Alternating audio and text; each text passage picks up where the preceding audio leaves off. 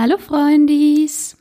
Na, seid ihr auch gerade minimal abgefuckt wegen des schlechten Winterwetters? Gestern war, glaube ich, das erste Mal Frost auf dem Boden. Naja, vielleicht hilft euch ja eine schöne Podcast-Folge von mir aus Südamerika, um ein bisschen wärmere Gefühle zu bekommen. Heute geht's nämlich viel ums Tanzen. Und damit fange ich auch schon an. 8.11.2018 Medellin, Kolumbien Aus unseren Diskrepanzen werden irgendwann Distanzen, bis wir plötzlich beginnen, allein zu tanzen. Ich will Glück, du willst Vergnügen. Stück für Stück verlernen wir unseren Ansprüchen zu genügen. Und Immer wieder geben wir nicht auf. Den Preis zweier Individuen, die beide leben wollen, nehmen wir in Kauf. Doch wenn wir tanzen, ohne Grenzen, ohne Schranken, nur unsere Arme, die sich ineinander ranken, dann können wir alle Diskrepanzen für den Moment zertanzen. Wenn wir auf der Stelle stehen oder uns im Kreise drehen, wieder nur uns selber sehen, ist uns bewusst, dass wir Fehler begehen. Aber können wir vergeben? Zum Leben gehört nun mal auch andere verletzen. Immer und immer wieder merken wir das mit den Sätzen. Doch unsere Liebe sind deine Arme, die mich hoch zum Fliegen heben. Und wenn ich dir versehentlich entgleite, gelingt es dir stets, mir Vertrauen zurückzugeben. Denn ich liebe dich wie schön, dass man die Zeit umkehren kann und das Ende einer Geschichte, eines Textes zu ihrem Anfang machen kann. Ich liebe dich, denn unsere Liebe sind deine Arme, die mich hoch zum Fliegen heben, und wenn ich dir versehentlich entgleite, gelingt es dir stets, mir Vertrauen zurückzugeben. Zum Leben gehört nun mal auch andere verletzen. Immer und immer wieder merken wir das mit den Sätzen. Doch können wir vergeben? Wenn wir auf der Stelle stehen oder uns im Kreise drehen, wieder nur uns selber sehen, ist uns bewusst, dass wir Fehler begehen. Aber wenn wir tanzen ohne Grenzen, ohne Schranken, nur unsere Arme, die sich ineinander ranken, dann können wir alle Diskrepanzen für den Moment zertanzen. Immer wieder geben wir nicht auf, den Preis zweier Individuen, die beide leben wollen, nehmen wir in Kauf. Doch ich will Glück, du willst Vergnügen. Stück für Stück verlernen wir unseren Ansprüchen zu genügen. Und aus unseren Diskrepanzen werden irgendwann Distanzen, bis wir plötzlich beginnen, allein zu tanzen. 28.10.2018 Medellin, Kolumbien Der Samstag ist ziemlich entspannt und besteht hauptsächlich aus langem Schlafen und Abhängen. Gegen Abend mache ich mich mit Lea und ein paar ihrer Freundinnen auf ins Tibiri. Ein kleiner Salsa-Club in der Partymeile der Locals. Die bisherigen durchtanzten Nächte waren definitiv anders als die deutschen Techno-Partys, die ich gewöhnt bin, was Musik und Tanzstil angeht. Sofort habe ich mich ins Tibiri verliebt. Es besteht aus lediglich einem Kellerraum, von schummrigem Licht beleuchtet. Die Luftfeuchtigkeit ist um einiges höher als draußen und es ist heiß. Die Tanzfläche voller Paare, welche leidenschaftlich durch die Gegend wirbeln. Dieses Bild erinnert mich an einige Szenen aus Dirty Dancing 2. Es tanzen hauptsächlich Paare, aber ich sehe es gar nicht einzuwarten, bis ich aufgefordert werde, beziehungsweise finde ich niemanden, den ich auffordern möchte. Deswegen werfe ich mich alten Gewohnheiten folgend allein auf die Tanzfläche.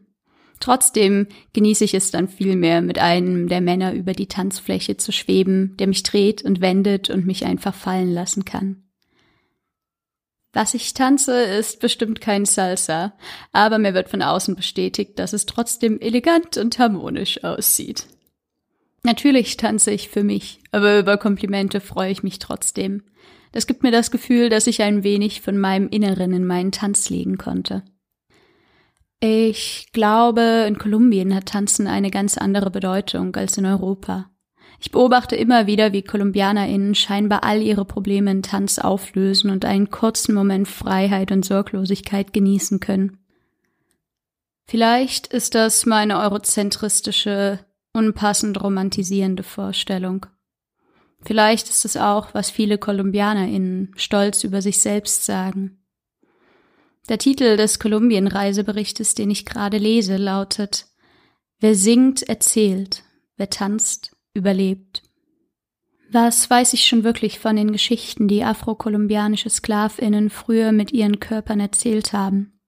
Vielleicht tanzt man hier auch einfach mit genau der gleichen Freude wie in deutschen Clubs. Nicht mehr, nicht weniger. Ich weiß es nicht.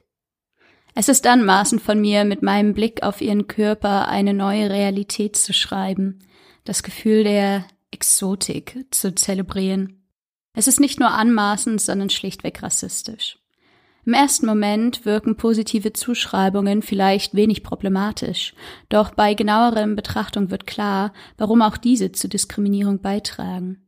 Zum einen verallgemeinert es die Eigenschaften einer Gruppe von Menschen und biologisiert diese zumindest teilweise. Zum anderen ist es auffällig, dass Menschen des globalen Südens häufig Eigenschaften zugeschrieben werden, die im Zusammenhang mit Emotionen, Körperlichkeit und Sexualität stehen. Diese Unterscheidungen stammen aus der Kolonialzeit und haben dazu beigetragen, die eigene Identität der KolonisatorInnen zu formen, indem sie das vermeintlich andere als Gegensatz konstruieren.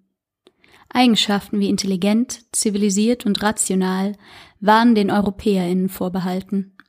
Das Wort exotisch hat seinen Ursprung ebenfalls in der Kolonialzeit und bedeutet so viel wie fremdländisch oder überseeisch. Das zeigt klar, dass EuropäerInnen nie exotisch sein können, denn diese erschufen sich somit selbst als Norm. Ich weiß, dass diese Zeit hier zumindest meine Verbindung zum Tanzen verstärkt, dass es Ausdruck meiner Lebensfreude wird und meiner Unabhängigkeit. Schon jetzt tanze ich anders als in Deutschland. Doch das hat wohl weniger mit dem Ort zu tun, sondern mehr mit mir. 30.10.2018 Medellin, Kolumbien Mein Arbeitstag im Florecita Hostel beginnt mit Putzen. An sich ist das tatsächlich ziemlich entspannt. Ich kann meine Musik hören und den Kopf abschalten. Allerdings ist es schon ein wenig albern, hundert verschiedene Putzmittel zu verwenden. Zusätzlich bin ich eine eisige Verfechterin der Putzen, wenn es schmutzig ist, Religion. An meinen missionarischen Fähigkeiten muss aber noch gefeilt werden. Bis jetzt konnte ich meinen Chef nämlich noch nicht überzeugen. Zum Glück sind wir am späten Nachmittag schon fertig und ich kann zur Universität von Antiochia fahren. Dort treffe ich später Lea für eine Tanzaufführung. Ich liebe diesen Ort. Er erscheint mir als kleiner, geschützter Raum, zu dem ich mich zurückziehen kann. Springbrunnen und Basketballplatz, Plakate für die nächste Kunstausstellung. Die Wände sind voll mit bunten Graffitis, welche tausende verschiedene Utopien zu propagieren scheinen.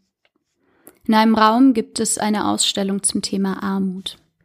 Die verschiedenen Aufsteller sind gespickt mit Infotexten, Statistiken und Comics. Eine Tafel versetzt mir einen besonderen Stich. Es wird die Tatsache dargelegt, dass Deutsche weltweit die höchsten wöchentlichen Ausgaben für Essen und Trinken haben. Natürlich kann man daraus auch ableiten, dass Lebensmittel in Deutschland teurer als in Kolumbien sind. Gleichzeitig zeigt es aber auch, dass ich nie Hunger leiden musste. Nicht um die nächste Mahlzeit auf dem Tisch kämpfen. Mit Leas Ankunft werde ich aus meinen Gedanken gerissen. Wir gehen zu einer Aufführung von ein paar Ballettstudentinnen.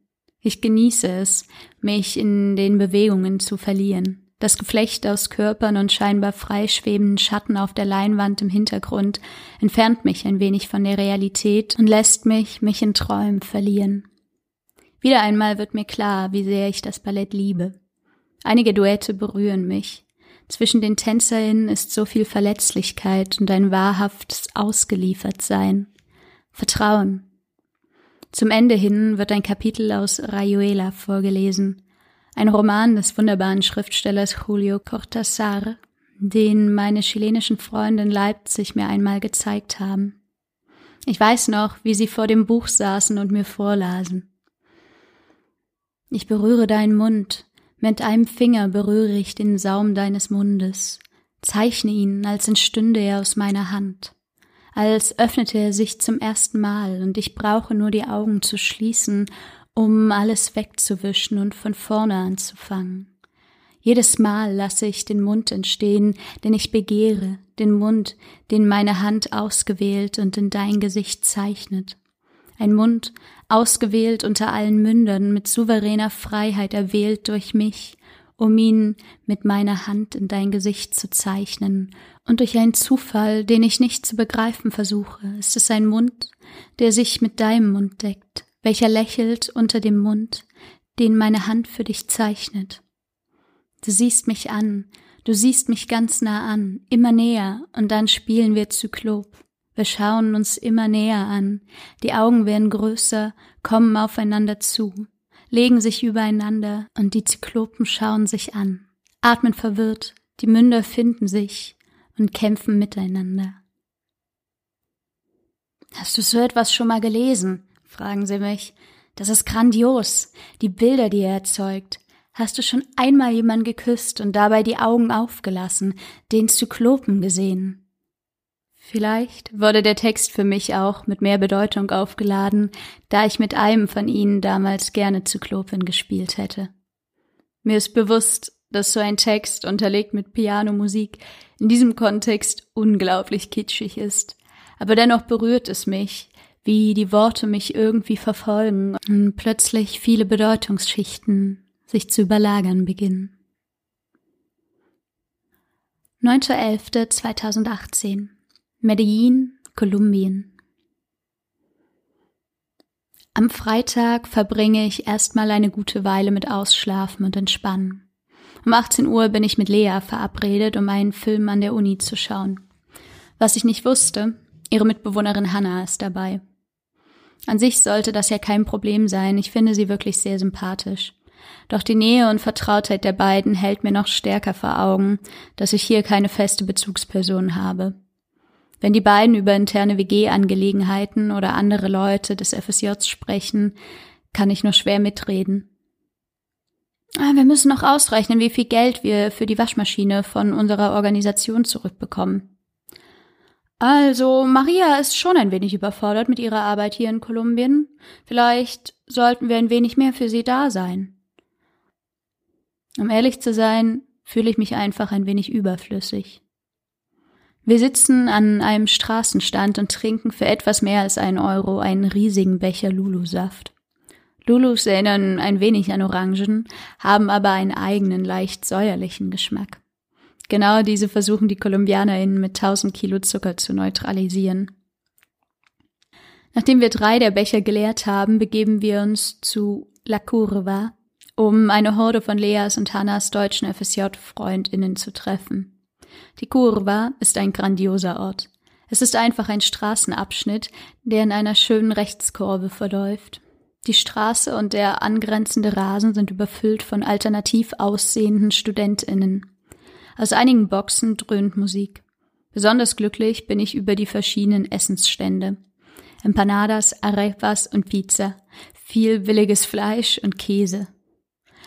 Leider kann die Euphorie des Ortes nicht mein ungutes Gefühl überdecken. Ich fühle mich nicht wirklich willkommen in Leas Freundeskreis. Ich bin wie ein Eindringling, der trotz so großer Ähnlichkeit ein anderes Leben führt. Nicht verbunden durch gemeinsame Erfahrungen und Momente. Fairerweise gilt es anzumerken, dass ich mich schwer tue, damit mich in andere Gruppen zu integrieren.